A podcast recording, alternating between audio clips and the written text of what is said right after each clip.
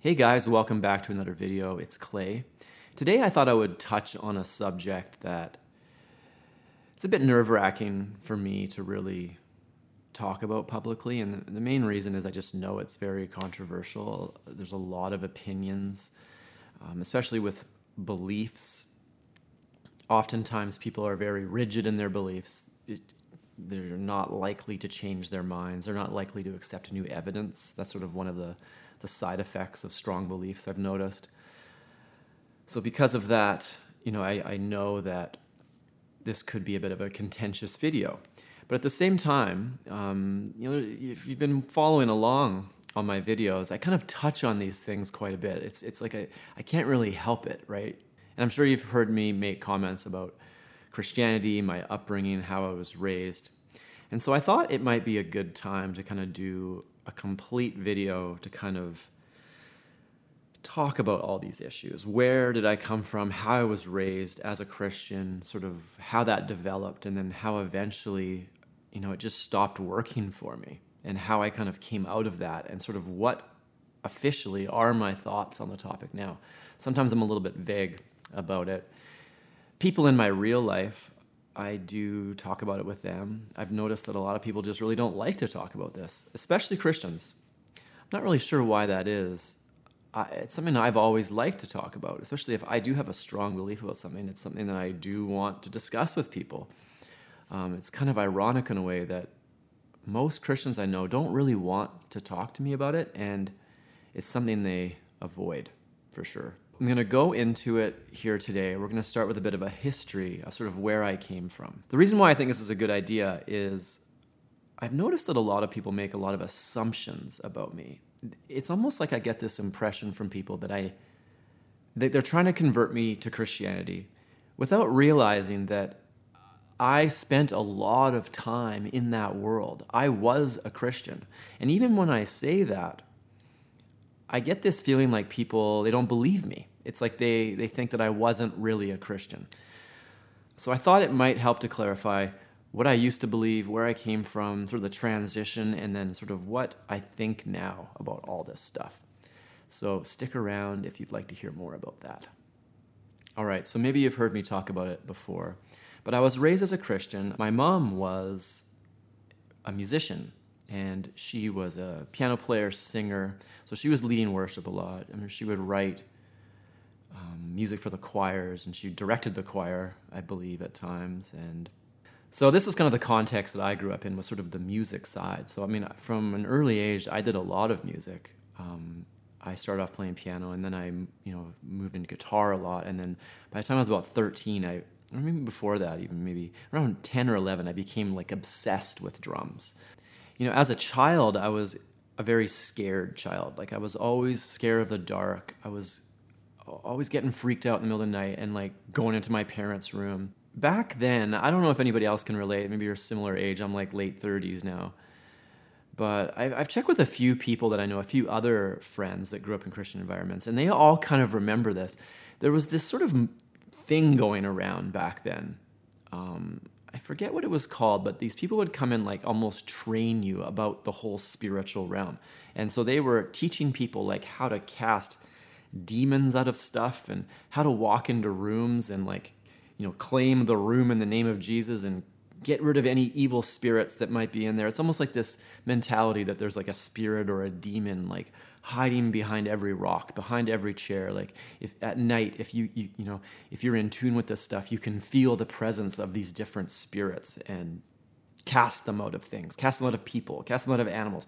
I, I remember like so I kind of grew up in this context where my mom was literally casting demons out of things all the time. Like before we get in the car, you know, like she'd pray this like hedge of protection around the car, or I, you know, I'd be going to sleep or going to bed, and she'd be praying that like my angel would come and like protect me while I sleep. And so I sort of grew up with this very strong mentality that there's this alternate realm. There's all this stuff going on that I, you know, I'm trying to understand, but I don't really get. I know there's angels. I was taught that there's literal battles going on between angels and demons all the time, you know, over me over my mind, over my protection. Like there's demons that are literally trying to hurt me, kill me, deceive me.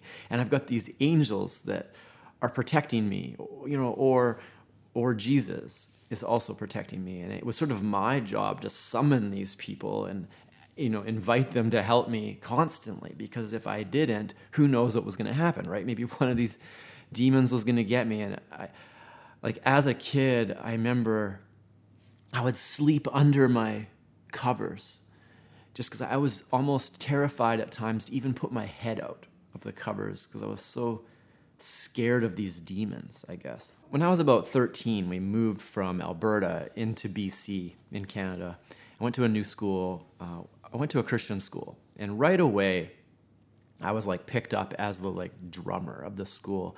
So pretty much my entire high school, I played on the worship team. So every Wednesday in this Christian school, we would have chapel and sort of like a little mini church service.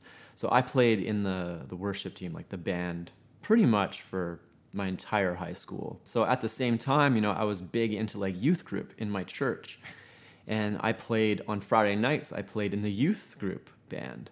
And then on Sunday mornings, uh, we went to a Pentecostal church when I was in high school. On Sunday morning, I would play drums for the church itself. It was a big church, you know, it could be 1,500 people. And so I played, you know, I was probably like a 15 year old, 16 year old playing drums in this band of adults for like the whole church.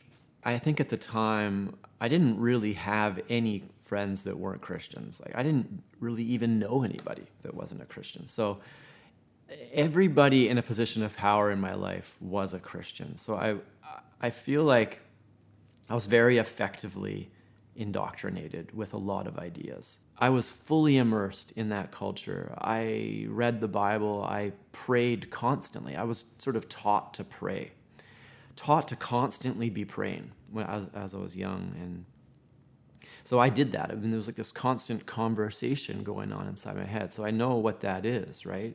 I get the impression from talking to a lot of people now that they think that it, once you're a Christian, you always are. You can never, once you've experienced it, you could never leave it. I think my nature back then was I didn't really trust myself, that's for sure. I mean, I didn't trust my intuition.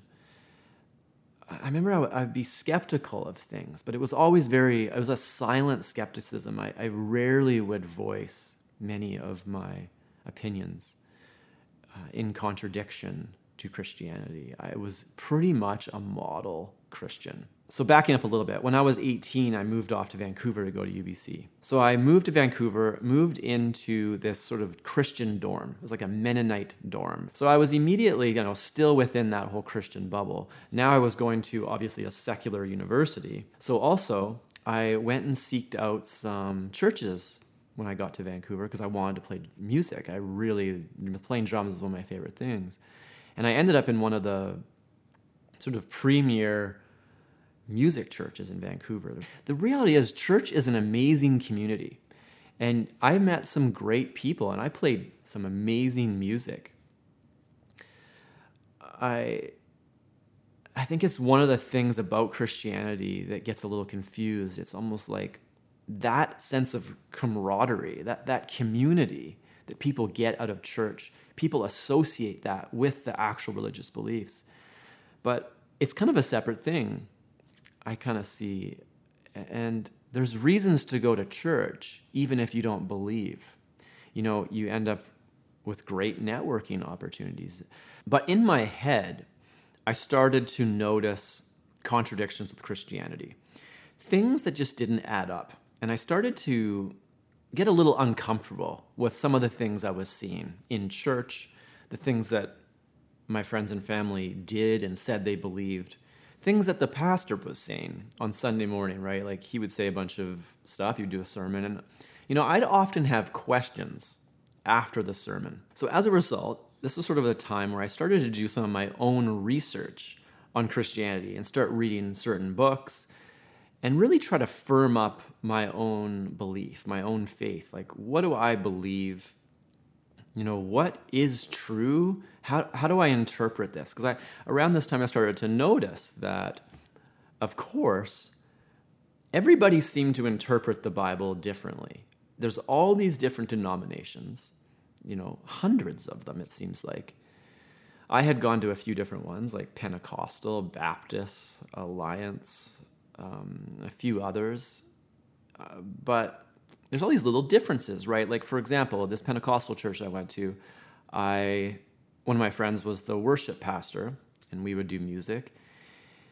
He was never allowed to be a full-on pastor in the church. So he was the you know, unofficial worship pastor, but he was never allowed to be actually ordained, or however you say it, as a Pentecostal pastor because he hadn't spoken tongues. So, you know, each one of these denominations has these little intricacies. So, Pentecostal is you should be you should be speaking in tongues. If you're not speaking in tongues, then there's something wrong with you, basically. And you certainly can't be a pastor if you haven't spoken in tongues. And I remember he was talking to me about this one time and his frustration with it because he's like, well, you know, I would like to be an official pastor of the church, the music pastor, but I'm not allowed because I haven't spoken in tongues. And he's like, well, what do I do? Like, I don't want to fake speak in tongues.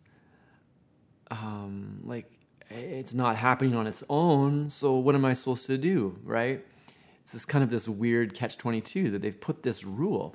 Other churches obviously don't require you to speak in tongues to be a pastor, but it was kind of around that time where I started to think about these things. Well, who's right? Like there's so many different opinions. And then not only that, but then there's almost like different religions, right?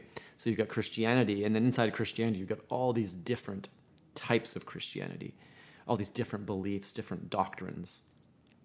And then, you know, you move outside of that, and then you've got, you know, like Jehovah's Witness, which is kind of based on the same principles, but it's clearly a different thing than normal Christianity. And then you've got like, you know, Seventh day Adventists or Mormons. And then sort of moving from there, you know, you have Judaism, which they kind of reject the New Testament, but they use the same Old Testament as the Christians. And then from there, you've got this sort of Abrahamic God. And then Muslims also believe in that same God, and they actually accept a part of the Old Testament, or I'm actually not sure if it's all of the Old Testament, but they accept the you know the core teachings of the Old Testament up to a certain point as truth. So you've got Judaism and Islam using the same teachings but coming to kind of drastic different conclusions and then you've got Christians coming to all these different conclusions. And so I started to really become a little overwhelmed with all these different possibilities. And when I would research it, try to find out for myself what was true, like the answers were never clear. And it almost it started to sound a lot like opinion to me. But one thing was clear, and one thing that really started to bother me was there was an apparent contradiction between what this book said, the Bible, what Jesus taught, there was a massive contradiction between that and what I saw in the world as a Christian and seeing what other Christians are doing, how other Christians are living, what they are saying, how they are acting. There was this huge difference between what Christianity was defined in culture and what the Bible said Christianity was. And this this problem started to get bigger and bigger and I I didn't really know how to reconcile it eventually I discovered this teacher named Bruxy Cavey. And so you can look him up if you like. Um, he's got one of the biggest churches, or it might even be the biggest churches now in Ontario, which is in Canada. So he's got this huge church. It's called the Meeting House. And the tagline of this church is a church for people who aren't into church. So it's kind of catchy. I started listening to his podcasts, and this guy thought a lot like how I do. He's more of a logical thinker.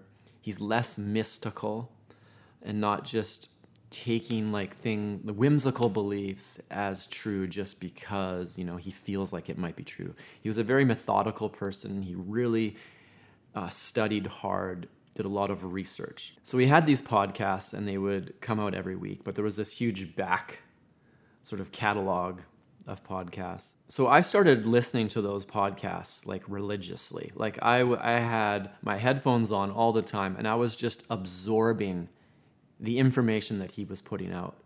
And I swear, like there was years worth of podcasts there, and I probably listened to all of them. And many of them I listened to multiple times, and it was quite mind blowing to me at the time. And I remember it was such at the time it was such a a saving grace for me because I I was getting confused. I, I didn't know what was going on anymore with the whole Christian stuff.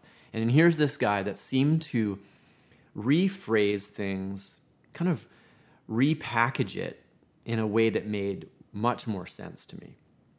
And he focused a lot on the early teachings, like what this early church looked like. What, like what did what did Christianity look like for the first couple hundred years after Jesus' death? So through like extensive research and study about this topic, it became very apparent to me that the early church was very different, drastically different than the church that we have today. And so that was somewhat comforting to me because I looked around at all the churches, all the Christians, all the teachings, the pastor, all this stuff that was being said in today, like now. And a lot of it seemed like complete nonsense to me. Uh, uh, There was contradictions, there's hypocrisy, there's extreme judgment. Christians living essentially like atheists and calling themselves Christians, like it just made no sense to me and it really bothered me. So when I discovered that there was this difference with the early church, that really settled me because it, it allowed me to go, okay, well, all of this is nonsense. That's why this is nonsense, because it is nonsense.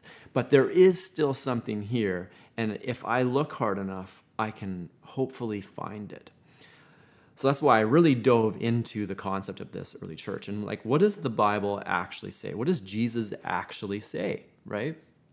if I actually turn off everything that church is telling me that Jesus said, and then I actually look for myself, what did he actually say? What can I learn about this thing called Christianity that may or may not be different from this thing that used to be called Christianity? So it seemed to me like Jesus' central teaching rev- revolved around kind of peace and love.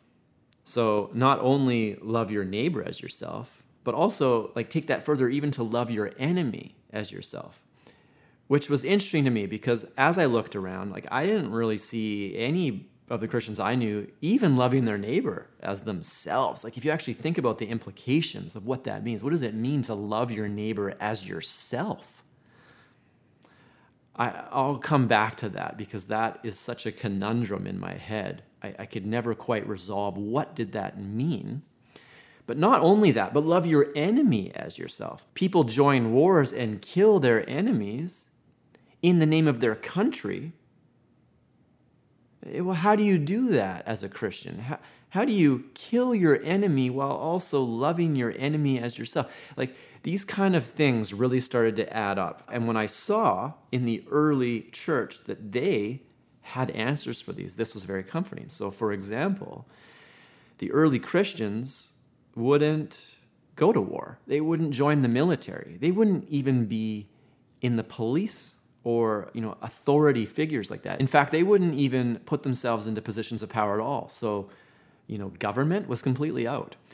And from my research, I discovered that if a like say a government official became a Christian, the leaders of the church would write to that person and ask them to resign because you just it was just understood that you couldn't be a Christian and in the government.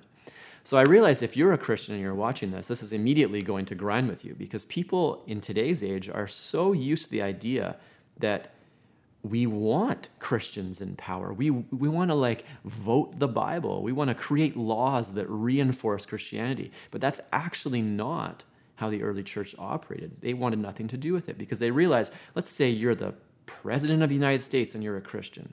You can't put your heavenly kingdom above the country because if you do that, the country will fall. Somebody will invade you and take it over. So you need to put the country first as the leader of the country, but then you're not putting, you know, the kingdom of Christ first. So there was this idea that countries and Christianity were contradictory ideas. And when I first heard this, it was, it was such a relief because to me, it just didn't make sense how so many people they call themselves Christians and then they go fight on behalf of that country and actually kill other Christians. So you could have two Christians from two countries. Their countries have decided that they are at war But here's these two Christians that are supposed to be part of a community that supersedes countries, and yet they're killing each other. So the early church had a clear answer to that. There was a complete separation between church and state, and they wanted nothing to do with the state. So another big difference was they met in houses. They had sort of small, intimate groups, churches. And you know, depending on where these people lived, could have been you know a lot of these things were in secret because you know for a while you know the Romans were killing Christians. Uh, Christians were fairly persecuted, so a lot of times it was quite secret when they met.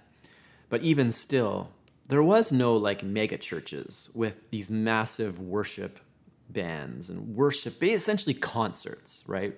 It seems like when I look at churches today, what is the point? Like, what is the main focus? The main focus seems to be the music, the concert, the worship, right?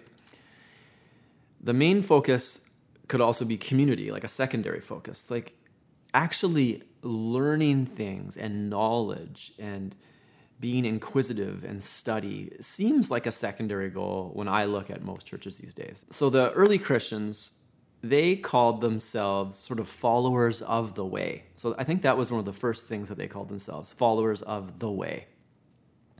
And I mean, it's hard to know these things for sure, but from what I can tell, from what I've read, is that the term Christian, which kind of meant little Christs, it was almost a term that was given to them by everybody else. And the reason why is because here's a group of people that were living like Christ, living like Jesus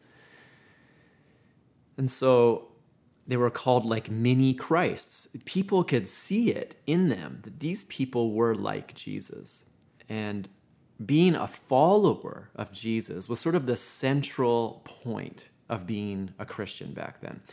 And so, from what I understand, it wasn't even a term that Christians like to call themselves because it almost sounded like bragging or it sounded like egotistical to be like, I'm a little Christ. Like, I'm a, I'm, I'm basically doing what Jesus did so you've got these people that are calling themselves followers, basically followers of Jesus is how they saw it. And so here's an interesting point about this word following. And this is something that really stuck with me, and I couldn't quite equate with today's Christians. So let's say Christianity means follower of Christ. When I asked myself, what does it mean to follow somebody? What does it mean to follow Jesus? I mean, the simplest answer is that you do what he does. So here's Jesus. What let's just figure out what he did and then we'll do that and we're following him. And so this issue really bothered me because when I went to church, all my Christian friends, the people that I knew that were Christians, didn't really seem to be doing what Jesus did. They seemed to be doing something else. They kind of had this idea of what they should be doing, but to me, it didn't seem like following. Here's a guy who basically was homeless, traveled around, and spoke to people, loved people, hung out with kind of the scum of society a lot of times. He hung out with like the tax collectors and like the, the prostitutes, and he didn't care what anybody thought about him. That's really clear. He didn't seem to care about authority or pleasing the authorities of the day, like the Pharisees and the religious leaders of that time. The religious leaders of that time, in fact, really didn't like him. They thought, you know, which makes sense because in the end they actually killed him. But the point is, is that Jesus was a very countercultural figure that centered around loving people, helping people, comforting the lost, comforting the vulnerable. And when I would look at church in today, today's age, I don't really see people doing that very much. In fact, what I do see is I see people putting on concerts. And when I would ask, why is this the point of church? Why is singing the, these songs the point of church? There was never really a clear answer. It, it bothered me. So this this went on for a number of years where I was trying to reconcile this problem, the difference between a follower of Christ and what I was seeing. Until one day it kind of clicked and I realized that Christianity had been redefined. So in the old days, it was a follower of Christ, the early church. Today, at least from my opinion, I haven't heard this from anywhere else. This was sort of my own epiphany that I had that a Christian has been redefined from follower of Christ to worshiper of Christ.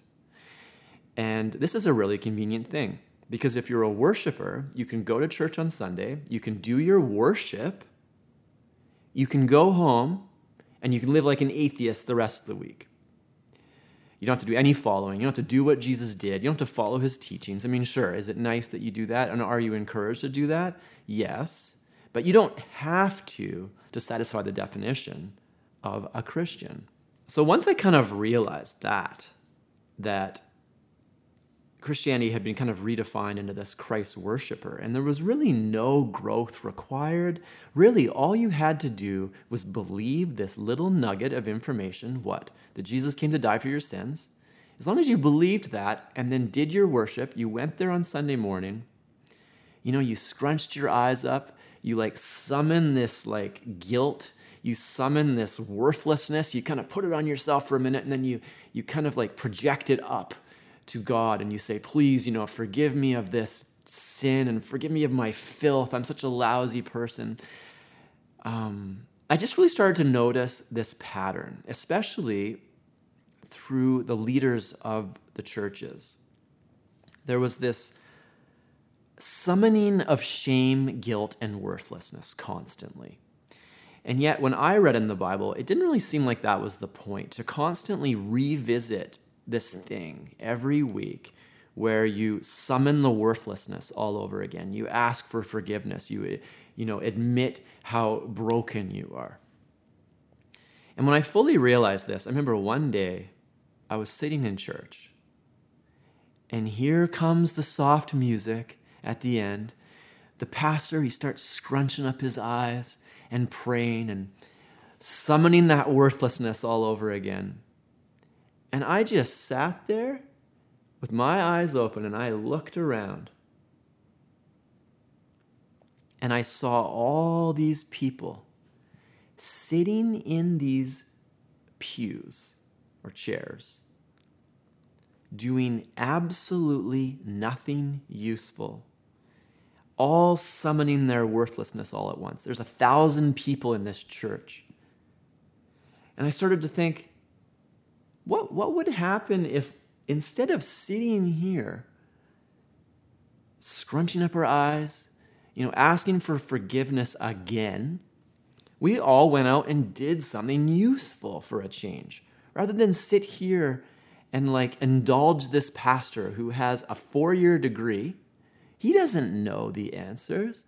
He doesn't know any. I have a four year degree. It doesn't make me an expert. What if we all went and did something useful?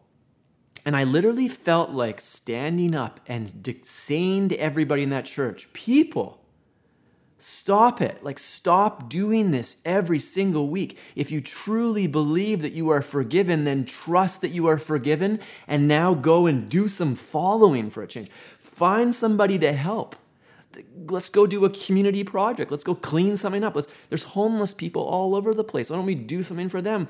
You know, these, these homeless people, they're not, they're, they're, they're bankrupt in relationships. People treat them so poorly. Why don't we just go sit and talk with a homeless person today? There's a thousand of us. You know, imagine there's a, th- like if we all did an hour, that's a thousand hours of work. And I never I never went back after that point. In fact, my wife, she would take my daughter to Sunday school. I wouldn't. I, remember I tried to go back one more time and I'm sitting there and I'm listening to the pastor. And it just didn't make sense what he was saying. I, from all my research, it wasn't Christianity. It was something else. He's, he's talking about something else. I just couldn't go in the church anymore. So, all this being said, I still at my core believed that Christianity was salvageable. I just thought that what the church had become was sort of like this monster. It was like this Frankenstein that had grown out of what Christianity used to be. And it's interesting. If you actually look at history, all those things I was talking about with regards to you couldn't be in the military, you couldn't be in like the police, you couldn't be, you know, even in the government. All that lasted until Constantine. So he was an emperor of Rome and he converted to Christianity. So he was the first emperor. And this fundamental shift happened in Christianity with Constantine because obviously he's the emperor of Rome. He's not going to resign and become a regular guy just so he can become uh, Christian. And it was at that point that Christianity was kind of rewritten. And that's sort of when that Holy Roman Empire kind of came out of that. This idea that you could be of Jesus, but still like slay your enemy, you could take over countries, all in the name of Jesus. And this, you know, went on for, uh, I don't know, 1,000, 1,500 years, right? Until you get to like the Holy Wars. And you've got, literally, you've got Christians taking over other countries, killing Muslims in the name of God, even though clearly the teachings of Jesus are all about peace. There is really no way you can make a case. I mean, I guess there is something called just war theory. There's these people that debate is just war theory valid? And I really dove into that. And at first I was like, well, maybe you can make a case. And it, but, you know, over time it just became less and less credible to me that, that you could even make a case that you could justify war in the name of Jesus. You mean, if you look back in the Middle Ages, you had Christians torturing people into converting. So it's like, well, you're not a Christian. I don't want to kill you because then you're going to hell. I'm going to convert you first, then I'm going to kill you. And now I'm sending you to heaven. They literally did that. You know, all that stuff with burning people at the stake and, you know, killing witches. And it was our Christianity today comes out of that. And I think a lot of people don't want to admit that. Like the Protestant Reformation, if you actually look at sort of the key figures in that, um, you know, you had the Anabaptists. And the Anabaptists were some of the first ones that decided that you shouldn't be baptized as a child. You should baptize, your, you should get baptized when you're older, when you can make the decision. And like the violence that came out of just a, such a simple thing the Protestants were killing the Anabaptists. The Catholics were killing the Anabaptists. In fact, they would kill them with something they would call the third baptism. You know, because the people were baptized when they were infants, and then the Anabaptists were baptizing themselves again. And so they would kill the Anabaptists with the third baptism, which is basically drowning them in rivers. So here you've got Christians killing other Christians in the name of Jesus. And it's essentially you know, like, you know, John Calvin and Calvinism and how that came about. And you actually look at what that guy stood for and the atrocities that he committed. And then you look at all these denominations today that are Calvinists that came out of, of that guy. When I actually looked at the history of it, it just became almost, well, it was embarrassing, but it, it became disgusting to me. I, I just, I couldn't believe that anybody would be okay following the theology of these things and these people that came out of all that bloodshed, murder, a complete. Uh, I mean, if anything, it was the opposite of Christianity. Here you have a person that was all about peace, love, enemy love. And then it came full circle to this point where it was like, kill anything that doesn't agree with you. And so I started to really identify with those Anabaptists.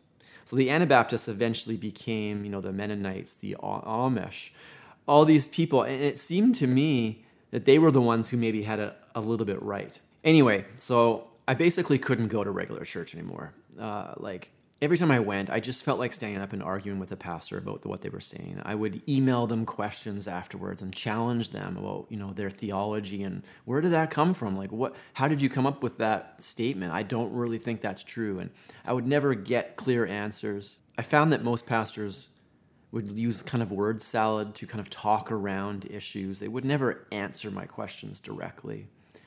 Uh, if you don't know what word salad is, it's basically like politicians do it a lot as well. They, they get these questions and a lot of words come out of their mouth and they kind of talk around the issue, but they, they never really get to the core of the issue. And at the end, you know, if someone's talked for five or 10 minutes and you're like, oh, okay. And then you move on. It's kind of a, it's almost a manipulation technique, in my opinion, to not answer a question, word salad. So, I mean, this is rampant throughout Christianity, not answering questions. And it's almost like if you're the type of person that has questions, you're almost looked down upon.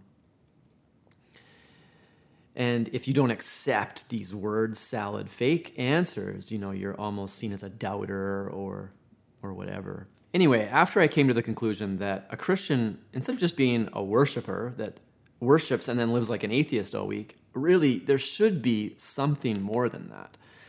Uh, I ended up at Metro. So Metro is this very countercultural kind of church in my city. It's called Metro Community the church is basically half full of people that are experiencing homelessness or various states of like extreme poverty. Uh, a lot of street people went there. They would have food, so people could come in, like in the winter, they could come and warm up and eat food and listen. Um, it was a very liberal place, but it centered around helping people. And at the time, this is something I could grab onto. I could be like, okay, all these other churches, like, what are these other churches even doing? They're just doing concerts all day, making people feel good. They're not helping anybody. Like, I did some work, video work for a, one of these big churches one time, and uh, I found out that they had a million dollar a year media budget. A million dollars a year was being spent on producing these concerts, you know, these big productions, various media orientated things. And I remember thinking, like, what if they took that million dollars and started a shelter for like women who are abused or all these people in the street that are addicted to drugs? Like, there's there's people that need real help here.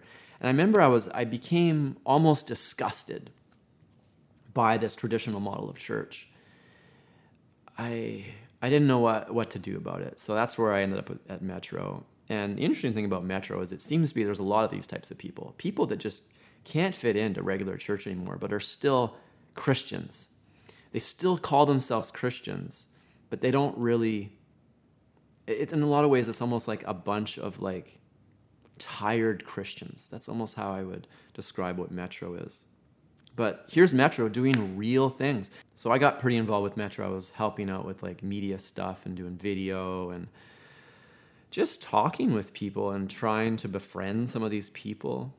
And um, in, a, in a lot of ways, I got extremely educated along the way of really about homelessness and about these people in the street and um, the ignorance that's, that revolves around all those issues. How even Christians just have such judgmental, incorrect opinions and attitudes towards these people on the street, but what the real problems were.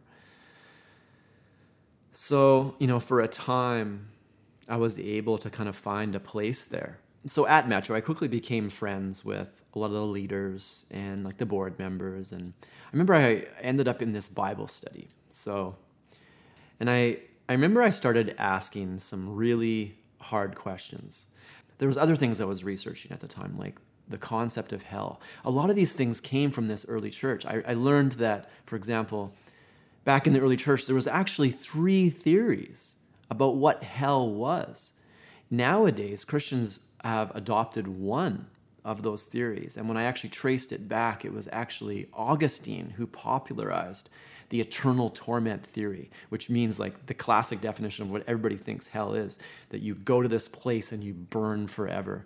But I started to realize there's actually two other theories. One of them being that you just cease to exist. There is no physical place called hell. Another one was um, sort of like a temporary hell where you could go there and sort of work your way out and eventually get to heaven.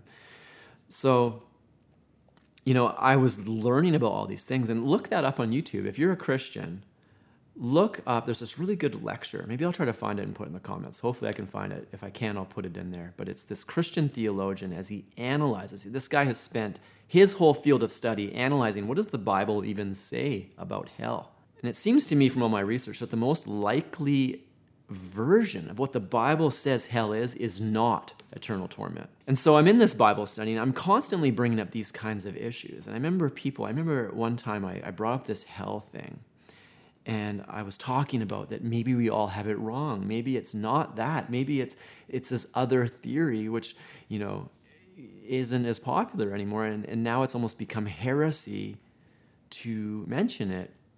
And I remember somebody asked me, she's like, she stopped me and she's like, but but why does any of this matter? Why don't we just come back to the core of Christianity, you know, and, and just oh, believe and trust? And I, I sort of paused for a moment as I realized really this is what I come up against constantly. Whenever I raise real questions, real problems, it's always shut down. Don't think about that. That doesn't matter. Come back to this like warm fuzzy feeling where we all just agree and believe and trust in Jesus and and you start that whole worship process again. Just close your eyes and start the worship. You're, you're you know. And I looked at her and I said, This is everything to me. Because if this eternal torment doesn't exist, if this is a lie, then how many people are Christians just so they don't go to hell? I, I started to question whether it was even possible to make an informed decision about whether something was true or not when the repercussion is burning for eternity in hell. Just think about that for a moment. You've got this short time on earth, and if you screw it up, you end up eternity in heaven or eternity burning in hell. The risk is so high that you will get people like me. My whole life, I was taught that there was this literal hell where you would burn forever if you screwed this up, if you didn't get it right the stress and the anxiety inside of me my whole life because of that. What if I'm not doing it right? What if, you know, what if I'm not believing this thing or the right thing? Am I going to end up in hell, right? And I just, I basically gave them all a lecture at that point about this topic. Anyway, every single time we met, it kind of turned into this. And I was sort of like the black sheep of this Bible study as I raised all these questions, all these problems. And I was like in full on research mode. It was my main interest at the time was researching all this stuff. And so eventually I, I realized this thing. It's that the Bible is ambiguous. And a skilled teacher can make the Bible say anything they want. You can justify just about anything as long as you can do enough like word gymnastics and mental backflips to sort of turn this thing that could be taken literally like slavery. I mean, the Bible openly condones slavery. It's not an accident that, you know, in the United States, slavery was a real thing and a real problem and it was there was a lot of Christians who owned slaves. It's not an accident. The Bible, you can easily justify slavery with the Bible. And I started to realize that really anybody could say anything they wanted by using the Bible. You've got these three theory of, theories of hell. You've I mean, eh, pick any topic, right? You want to go to war, you don't want to go to war. I mean, you can cherry pick verses. You can take things that are meant to be literal and make them metaphorical. You can take things that are meant to be metaphorical and completely distort them into these new crazy theories.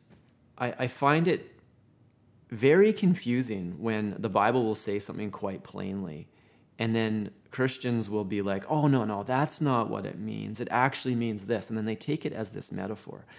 And I started to question, I'm like, well, if you can just take anything at any time in the Bible and make it a metaphor for some other thing. I mean, how do you really, and then, but at the same time, taking other things as literal. So the convenient things can be literal, but the inconvenient things like slavery can be taken, you know, in this metaphor.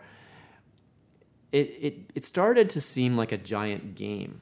So along this time, I listened to a thing from Bruxy about the inerrancy of the Bible, and until this point, I had always assumed what I've been taught. I was taught that the Bible was inerrant. That means there's no mistakes, no contradictions. It's perfect. It's the perfect Word of God. Every word is God breathed and inspired. It, although it was written down by men, it is God's Word. And that's why it's called the Word of God. So I was just taught that it was inerrant. But one thing I started to realize with this whole literal versus metaphorical thing, as I saw people do all these mental backflips to create meaning out of things that seem to be clear and they're trying to create another meaning out of it. I started to realize that how can you really believe anything in the Bible is true? Um, I think the inerrancy argument is fundamental to accepting that anything you read in the Bible is true. Because let's say, for example, that you believe the Bible had errors. How could you really guarantee that anything that you've read, so let's say you read one little chapter or one verse, and then you use that to apply to your life, how do you know that that also isn't an error? So as soon as you admit that there might be errors, it, it really does, it's a rabbit hole to admitting there might be lots of errors. It might, the whole thing might be unreliable.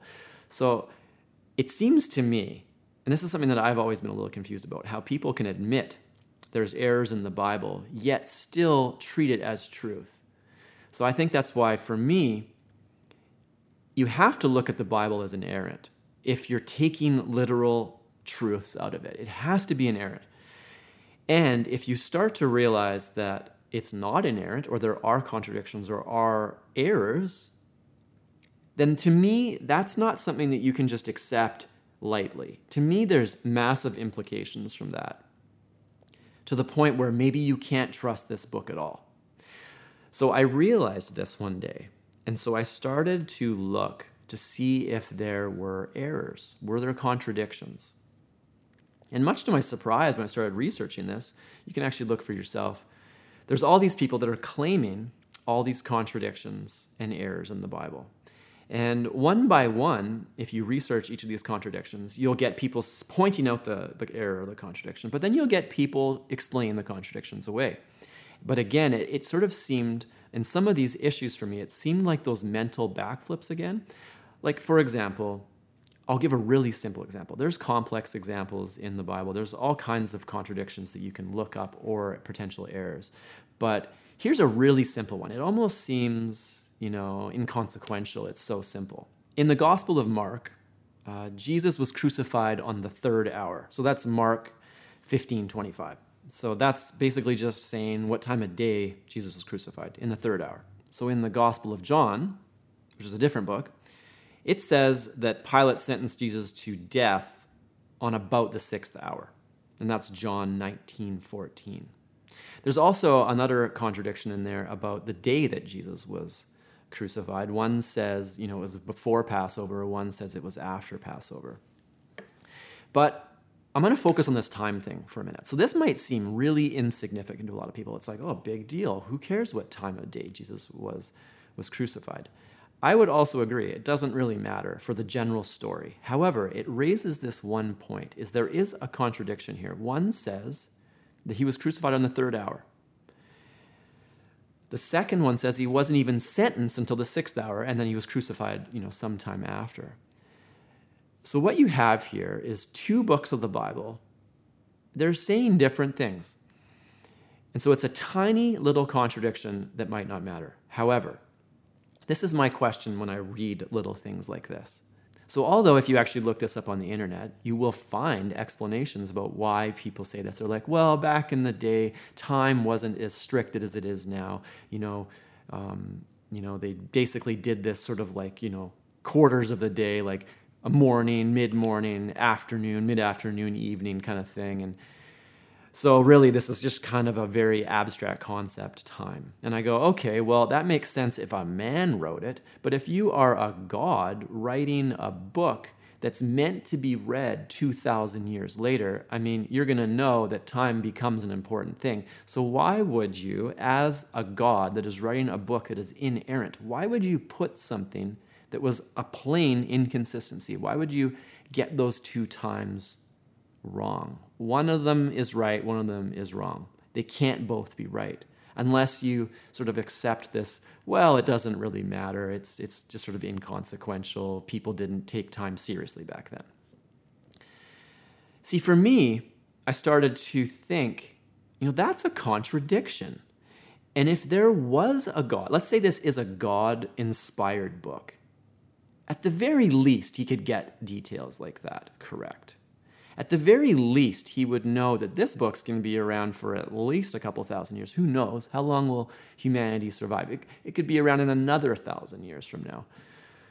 If it was inerrant, why wouldn't those two things be the same? And so there's lots of other examples, little things like this. There's this one example, actually, it's the top of my head, so I don't know the reference, but Paul starts off the first verse of a chapter saying, you know, one thing, and then he goes, "Oh, actually, yeah," and then he says something else, and it, and the, I've heard the reason why he did that. He actually contradicts himself in a previous verse. He, he says something, and then he corrects himself, which is normal speech, right? And the, the you know the reason that I've heard for this is that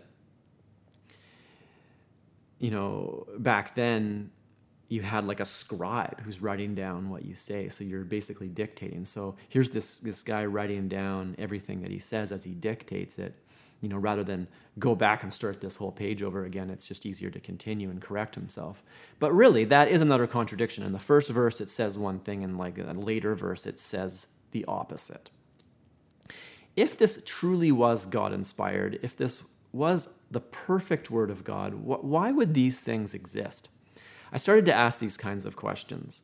And at first, the question was extremely hard to ask because I had been conditioned that God was listening to my thoughts. He was there. He was always always there inside of me, and I somebody I could talk to at any time. So I sort of grew up praying constantly, and I would pray for things throughout the day, right? And so it's almost a scary thing to start questioning your beliefs because you know, well, this, this God is listening to you as you even question whether he exists. It might hurt his feelings. Maybe he's going to, you know, basically accuse you of blasphemy. And there's all these things, maybe blasphemy is the unforgivable sin. And it's like, there's lots of reason not to question your beliefs. But around this time, I, I really tried to give myself permission to do it. I, I started to play devil's advocate with myself. What if this isn't inerrant. So eventually, I kind of came to the conclusion that I don't think it is inerrant. And I think that that has implications. I think that that implies that maybe it wasn't God inspired. Maybe it was written down by men, an account of what Jesus said. And so around this time, how did I how did I deal with this issue? I redefined the Bible not to be the thing itself that you it's almost like I've noticed that some people almost treat the Bible as the religion. It's almost like they worship the Bible itself. Here is the Word of God. They elevate this Word of God and they worship it instead of God. Um, there's a word that's actually for that. It's called a Biblian. And it's sort of a tongue in cheek word. Nobody admits to being a Biblian. But the general idea is that you worship the Bible instead of the God behind the Bible. So I started to realize that maybe this Bible did have errors in it. Maybe I couldn't trust the intricate details, but what I can trust is the general message. So here's this guy, Jesus. Almost look at the Bible like a window that you look through to find the person of Jesus behind. You're looking through this window.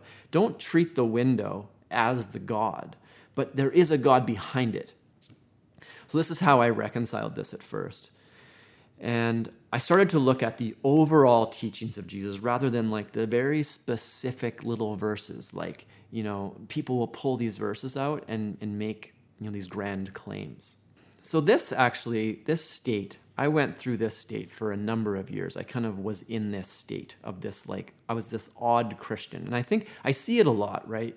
There's a lot of people that are, that say, oh i'm not one of those normal christians. I i'm still i still believe in jesus. And it's almost like they're embarrassed to be associated with christianity. That's exactly where i was for a number of years. It's people would ask me if i was a christian and i'd be like well i'm definitely not one of those christians if that's your definition but i still do have these beliefs and then i would say what they are. I get a lot of people messaging me now trying to convert me back to christianity using that kind of an argument uh, the reality is, though, is that I was in that place for years. So I, I'm very familiar with what that is and what it feels like. I'm very familiar with the fact that Christianity today, it seems more like a monster than, than an, an actual reflection of what Jesus taught. However, as my research deepened, I started to research the validity of the Bible itself. Because here's the thing, right? A lot of Christians say all kinds of things, um, but a lot of it comes from the Bible. And then even the the proof of why the Bible is real, it's almost like they use the Bible as a source of evidence for the Bible itself. And it becomes this kind of cyclical reasoning, which is obviously not a valid argument. It's like a logical fallacy. You can't use a thing as the evidence for itself. So, really, I started to realize that the only way I could believe in this book was to first prove the validity of the book. So, I started to look at how did this book get created? And to be honest, I was slightly disappointed in kind of what I found. So, for example, the earliest gospel of Jesus was written at least 50 years after Jesus' death. The others were written, you know, past that. And I was, you know, it's funny, I never really thought about this as a Christian. Like, I assumed that, you know, the disciples who were with Jesus wrote down his teachings after his death, but that's actually not true. You know, the Gospel of Matthew, Mark, Luke, John, they weren't even written by the disciples. They, Matthew wasn't actually written by Matthew because, you know, earliest could have been 50 years, let's say. And so, you know, I don't know about you, but to me, this created a massive problem. How can you accurately write down somebody's words like 50 years to 100 years by the time the other ones are written after a person says them? And so I heard this analogy not too long ago, and it was like, can you imagine if, you know, take a president, JFK, his like commencement speech that he gives? It would be like me right now trying to write down his words word for word. However, I have no recordings, I have no written records of what he said. All I really have is hearsay and I might be able to find somebody who's there, but that person would be extremely old. Probably not at this point. I would probably have to know somebody who knew somebody that was there. And so you would also have this sort of oral culture that had developed around the teachings. And so, you know, who knows? You've had like, let's say, 50 years of people kind of repeating what Jesus said. I mean, if you've ever played that game telephone as a kid where you go around the circle you realize that things get convoluted as people pass them along. And you know, I've heard arguments, just in case somebody throws this at me, that back then they were an oral culture, they were much more careful with it.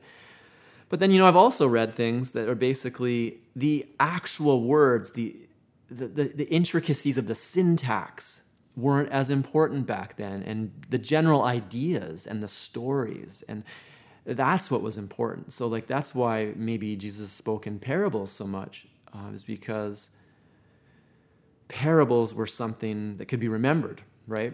So anyway, I kind of realized through that study that there is no evidence that the Bible is accurate and reliable. There's no evidence that says that what is written down in there is is actually what Jesus taught. I mean, sure, I think it's probably safe to assume you'll get some kind of semblance of it, but to the level of detail that most Christians think, where it's this word for word account, I just can't find any evidence for that. The only way that you could believe that would be if you believe that it was God breathed. But then I have a problem with that because if it was God breathed, why wouldn't it be more cohesive? Why wouldn't it be more coherent? Why, why are there contradictions? Why is everything so vague? And this kind of comes down to a, a, fundamental question I have. Um, and it's more of a logic question. Let's say there was a God and he created this universe with the intensity of this universe and the logical systems that run the universe, like math, chemistry, physics, biology. There's these clear logical rules, biology, and how these things work, and cells, and you know, the cell, it's this tiny little building block, and they all work together with all the other cells to create these complex organisms. But then you actually look inside of a cell and the complexity that is inside that cell. It is very ordered and very logical. And so this was one of my main questions. Why would a God that appears to be so logical, so smart, smart enough to create all this, why does he resort to this book that is just this jumble of things written over centuries? It's, it's not, it wasn't a cohesive book. It appears to be written by men with errors. Uh, there's no evidence that it actually is accurate there's no evidence that what it says is true. I mean, there are so many books out there. I mean, all religions have religious texts. So this is another thing it comes down to. Well, the Quran is a, a religious text. I mean, there's there's Hindu texts, Buddhist texts. Every religion has texts, and they all believe them as true. But then when I actually look, well, why should I believe that this particular one is the true one? Unfortunately, I just couldn't find a valid reason. I couldn't find a reason why this was true. And the problem is, if you can't find a reason why the Bible's true, then everything else is almost inconsequential. You can't believe what it says in here if you have no reason to believe that the words themselves are the, the Word of God. And so I went through this really awkward time where I gave myself permission to question a lot of these things. And I started questioning almost everybody I knew that was a Christian to kind of answer some core questions. And I was kind of like sorely disappointed. It, it seemed like nobody that I knew that was a Christian had real reasons why they believed it. And so I actually ended up writing Bruxy a letter. So here's a guy that's like pretty famous. He's, he's he goes around and speaks all over the world. He's got like a church with 4,000 people. And I wrote him a letter asking him some of my core questions, and he wrote me back. And although he had the most cohesive response of anybody, it still it wasn't satisfying to me. I I don't know how I, I just I don't want to pretend, I guess. I don't want to pretend that something is valid when it's not, that something makes sense when it doesn't. So I started to ask people this question if I woke up one day and I had lost my memory, say I'd had amnesia, I couldn't remember anything, in, including what I believed. What you know, so I have all these Christian friends, but I don't even remember why I was a Christian. I don't remember why this is true. Why did I believe this? What would you tell me? Why why what reasons would you have to convince me that Christianity was the real one and all the other choices, like let's say if I want to be a Muslim or a Buddhist or Hindu or Hare Krishna or Judaism or you know Mormon or Jehovah's Witness or what do you have to say about your choice of faith? Why should I pick that one over the other ones? And I think it's an interesting question because it forces people not to prove the existence of God, but to prove the exact flavor of God. I think that trying to prove the existence of God at all is well, it's it's not really possible. I, I mean, I've I've spent ten years digging through all the reasons about trying to prove God, and all of them, in my opinion, there's no valid evidence. There's no real proof to even prove that there is a God. But let's just say for a moment there was, and now there we know there's a God at that point, how do you choose which flavor of God? I mean, there's hundreds, there could be thousands of different versions. And I find it a little too convenient that most people happen to believe the version that they were brought up with. So most Christians are Christians because they were brought up as Christians. Most Muslims are Muslims because they were brought up as Muslims. Most, you know, people live in India and they were brought up in Hinduism, they're just not Christians by accident. It would be very difficult for them to become a Christian because, first of all, there's nobody indoctrinating them with the ideas. So, I can't, this is the question I asked. Another version of the question that I asked was if I was an alien that just showed up on Earth today and I was trying to decide which religion was true, what would you say to convince me of your religion? So I started asking this question to almost everybody I know. And if, if any of my friends are watching this, you'll probably know. And, and you know, this, this question got heated at times, and, and people get frustrated because they'll say stuff, and I'll be like, okay, well, that's not a valid reason because of X, Y, and Z. Like, do you have an actual reason? And I noticed this trend as I went through this thought experiment. I didn't find a single person that had a real reason. Not even one person. Every single person, the reason that they used was experience. It was, I knew somebody one time and he had a tumor and we prayed and it went away. Or, you know, I prayed for this and I got it, therefore God. And I'm not trying to discount experience, but people use can use experience to justify just about anything. I mean, one thing I really started to notice was, like, for example, I was following a hardcore Catholic on Twitter, and she's bipolar. And I really, it was, she was an interesting person to follow.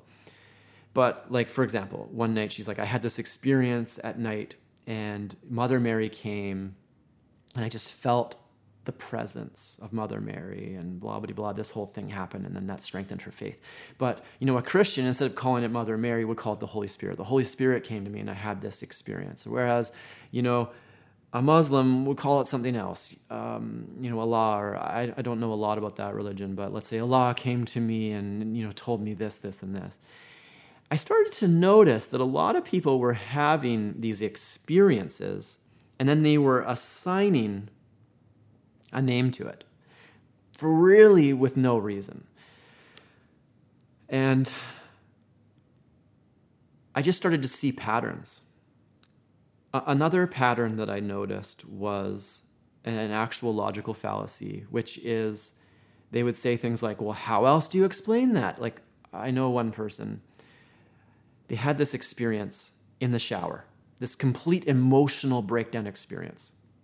And he thought it was God coming to finally wake him up. And of course, he then took that as Jesus and Christianity, and this is the version of God that came to me and, and whatever. And after he told me that, you know, I, I sort of said a few things, and he said, Well, how else do you explain it? And this is the thing that is the reason that is used a lot. Here's this thing that happened, and I'm just going to assign a, a reason to that or assign a meaning because how else can you explain it? And this is the reason why that actually is a logical fallacy. I heard one analogy. Let's say you have a dog and the dog runs into your house. It's soaking wet. And you know, it's getting water all over your house and you're annoyed and you're like trying to figure out, well, why is the dog wet? But you're not outside. You don't know why the dog is wet, right? So you say, well, the only reason is it must be raining. So it must be raining outside. And then you don't bother to go outside and look and check. So now from then on, you believe that the dog was wet because it was raining.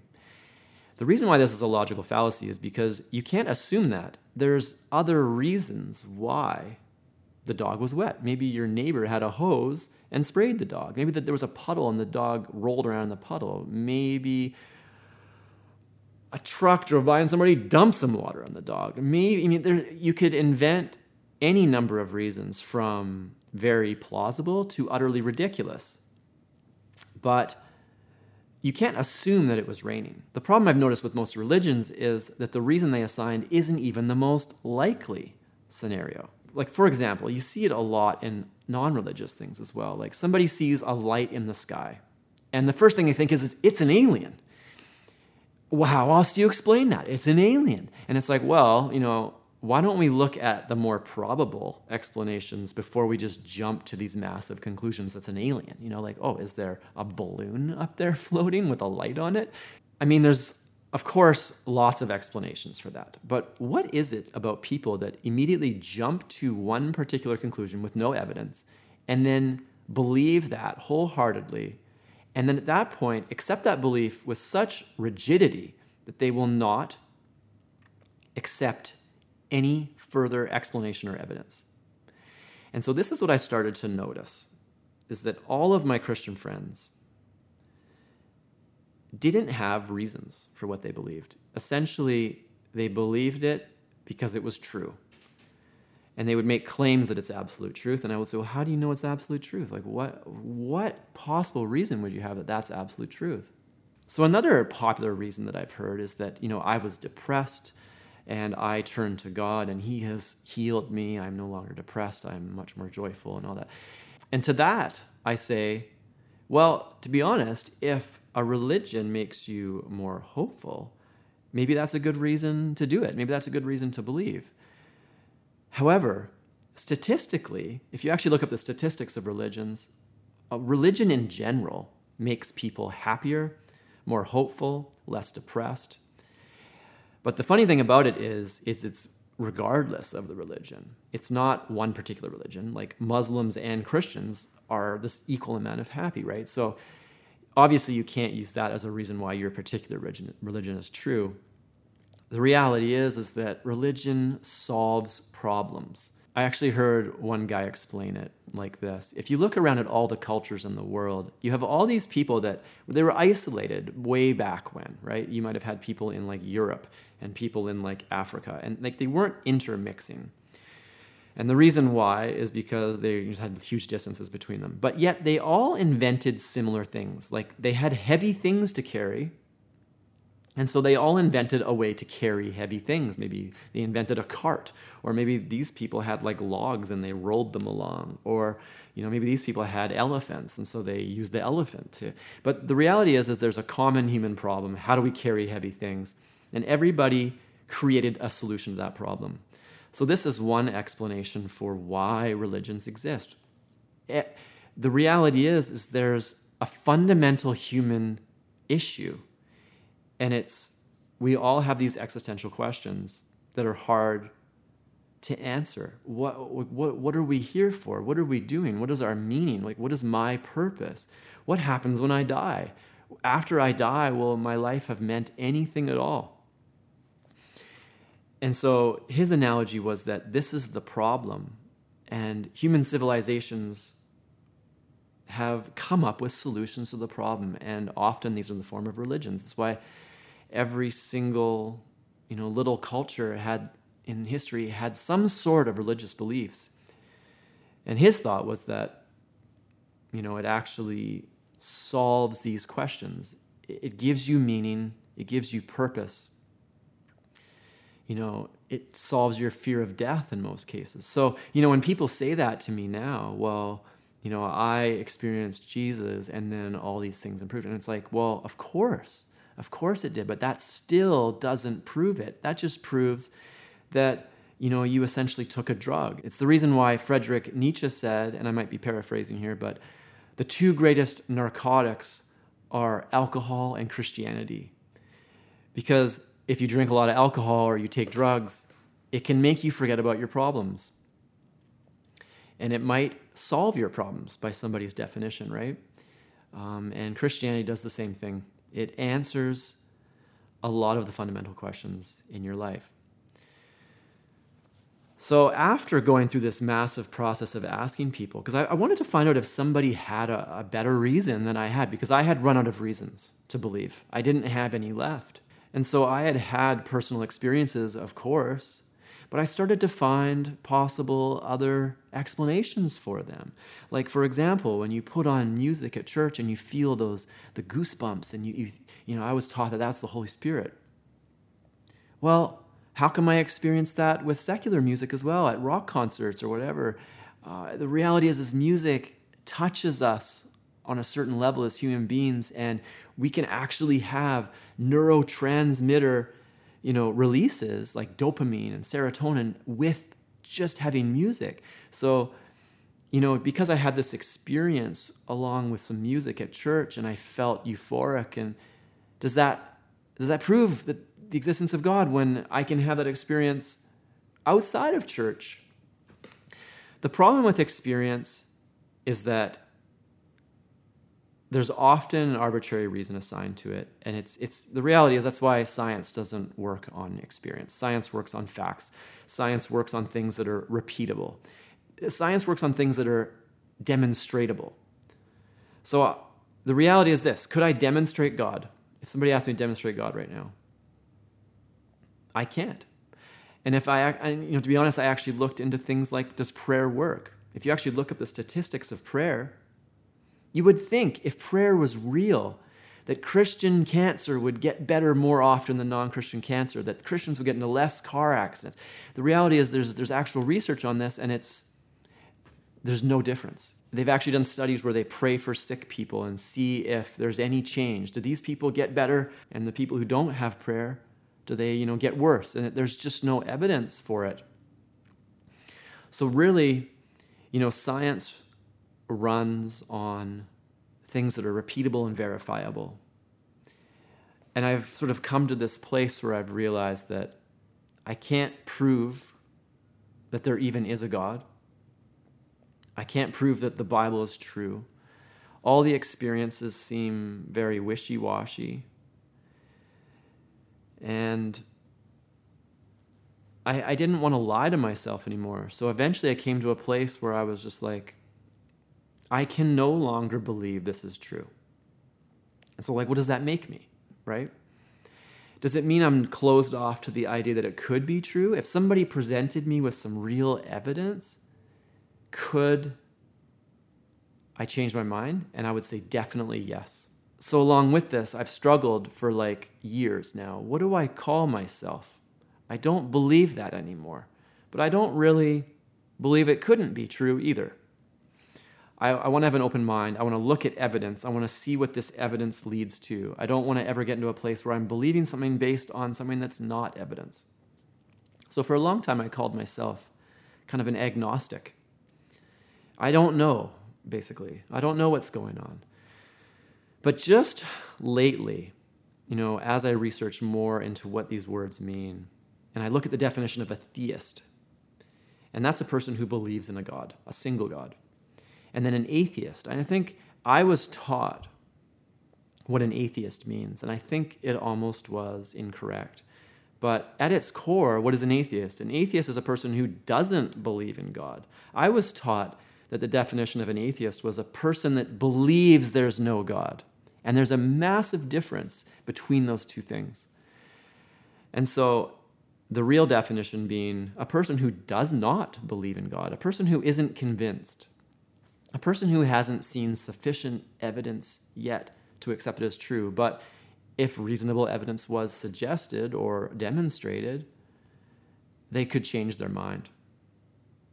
And so, if I use that definition at this point in my life, and I'm being honest with myself, that is what I am. I, I am somebody that, you know, I, it, to be honest, I want to believe. I, I think it would be cool if there was something more going on, but I have no evidence to suggest that there actually is. I have no real proof.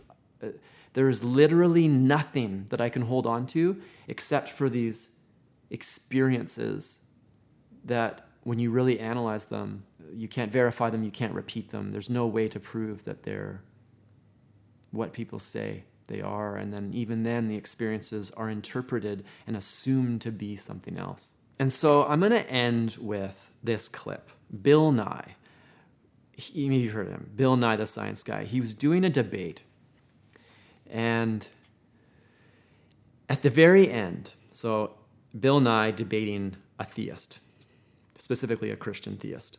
And so in the end, somebody asked this question What, if anything, would ever change your mind? And both, both debaters were able to answer this question. And so Bill Nye basically said, Just one piece of evidence will change my mind. However, the Christian, he said basically there's nothing that could change my mind. And I think there's a truth in those two answers.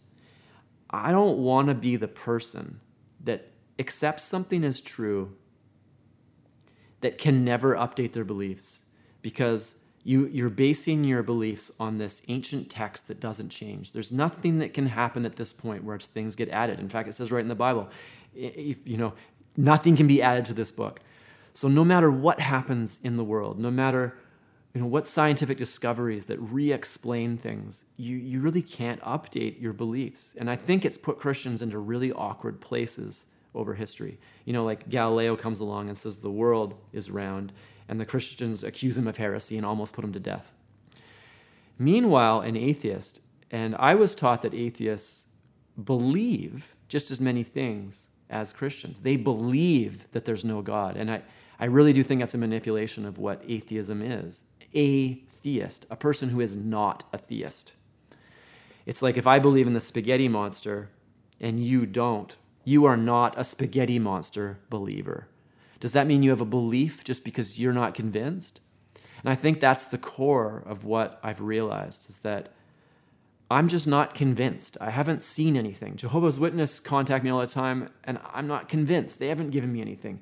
Mormons have tried to convert me, and I'm not convinced. Christians try. Your evidence doesn't convince me. I'm still open and willing to listen. And if somebody presents a valid piece of evidence, then I think I would possibly change my mind. But until that happens, I don't believe it. And so I think at its core, that makes me an atheist, which is a weird thing to admit because that word carries so many connotations. But in the end, I have to ask myself, what kind of person do I want to be? I don't want to be closed off to new things. I don't want to be closed off to new evidence. I want to be able to update my beliefs as they come along. And I think the thing that allows me to do that the most is calling myself a not theist, an atheist. And why am I doing this video? It's not to like try to convert somebody, change somebody's mind. The real reason is as I've gone through this process, it's been incredibly difficult. And I've been, you know, as you change your worldview, you can it can create all kinds of problems. A lot of those, you've got a table with legs and you're ripping legs off your table and you're teetering. I've gone through deep depressions, existential crises over these issues as I re question the meaning of the world. How do I resolve myself in this, this world without these beliefs? So the reason why I do it is because there have been a few key people that I've found along the way that have given me some semblance of comfort that I'm not alone, that I'm not a crazy person for thinking this. And so that's why I'm doing this video. Maybe there's somebody out there that this validates your own internal logic. Like there's things that you just you can't go along with anymore. And I'm just here to say it's okay to think those things it's okay to explore what you think is true. A lot of people can't do it. Most people can't. Once they accept a belief and it becomes part of their identity, it becomes non negotiable. I don't want to be that kind of person. So that's what this whole journey to me is about. So thank you very much for checking out this video. If you have any questions, leave them below. You can also send me an audio question as well, and I can include that in a future video. But I really appreciate you watching this far, and I hope you have a great day. Talk to you later.